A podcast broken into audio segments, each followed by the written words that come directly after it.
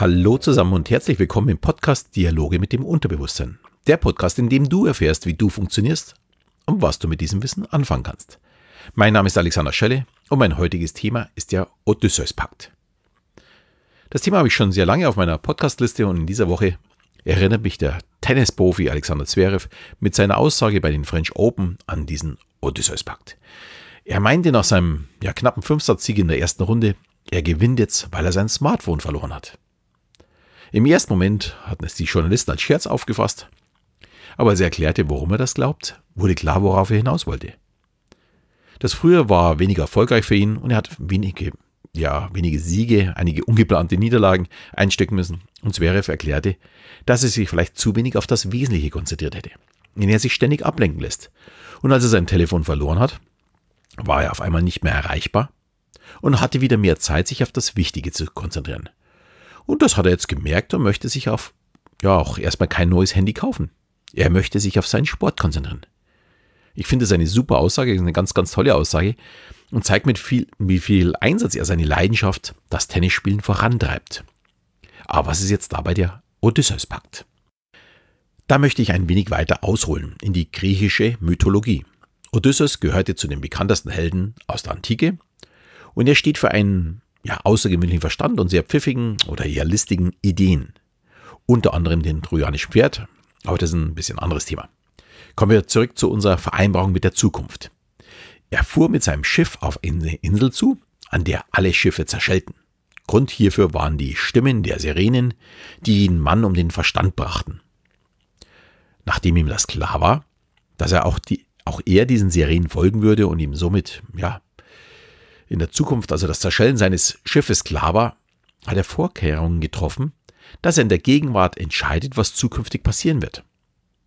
Dadurch umging er ja, die dummen Entscheidungen in der Zukunft, also dass er mit seinem Schiff äh, auf die Insel zufuhr, sobald er die Stimmen der Sirenen hört. Er muss sich, musste sich davon abbringen, dass er an dieses Steuerrad gerät. Er ließ sich also am Mast festbinden und somit konnte er die Stimmen der Sirenen hören, was er unbedingt wollte, konnte ihnen aber nicht wie all die anderen folgen und damit ist er seinem schwachen Ich in der Zukunft entgangen.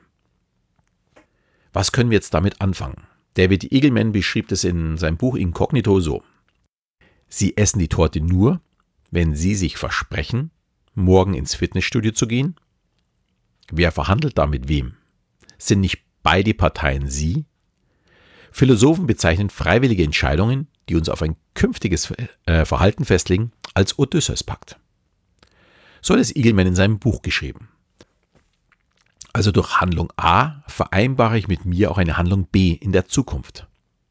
Noch leichter fällt es, wenn ich an meinen Odysseus-Pakt noch ein Kontrollgremium packe. Das heißt, ich verabrede mich mit einer anderen Person zum Fitness oder zum Joggen. Das stärkt nämlich meinen inneren Pakt noch deutlich mehr.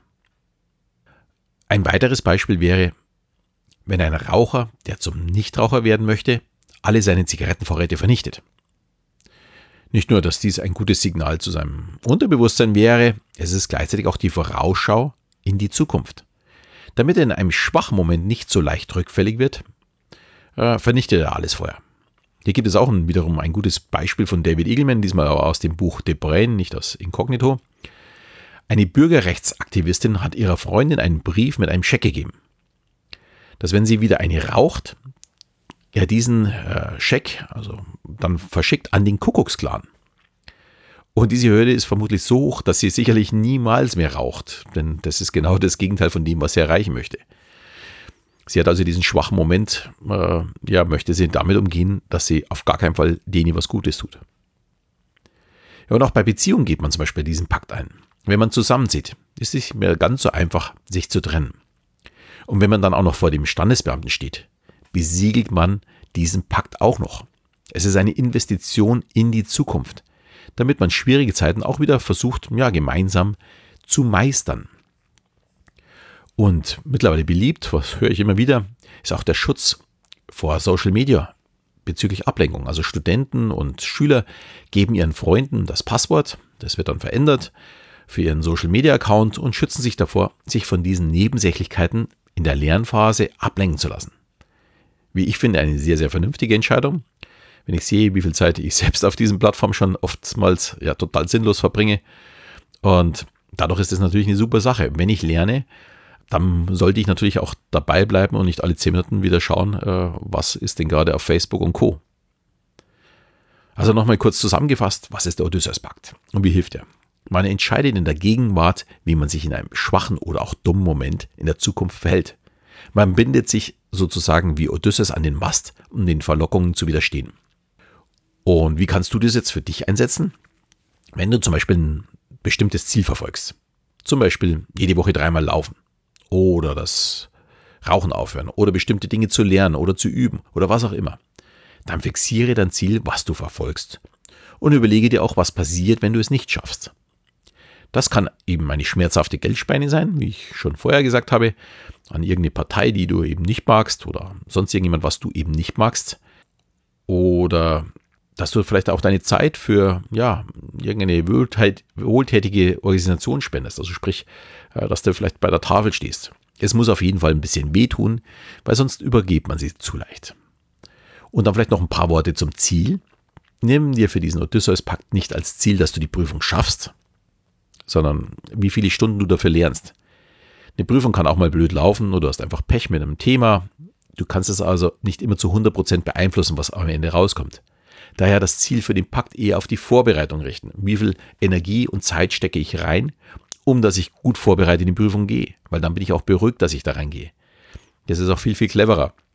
Dann brauche ich mir auch nicht vorwerfen, wenn die Prüfung nicht ganz so gut läuft, äh, weil ja, ja.